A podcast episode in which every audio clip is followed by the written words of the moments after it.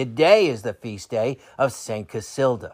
Born in Spain in the mid-10th century, Casilda grew up in a Muslim family and was the daughter of one of the leaders in Toledo. As a young woman, she became distressed at the plight of the Christian prisoners she saw and decided to try to feed them by hiding bread in her dress.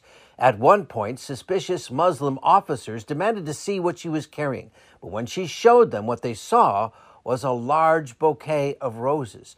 Casilda then became quite ill and did not trust the doctors in her own community. Instead, she made a pilgrimage to the shrine of St. Vincent the Martyr, and there she was healed. Afterwards, Casilda converted to Christianity and lived the rest of her life not far from the shrine.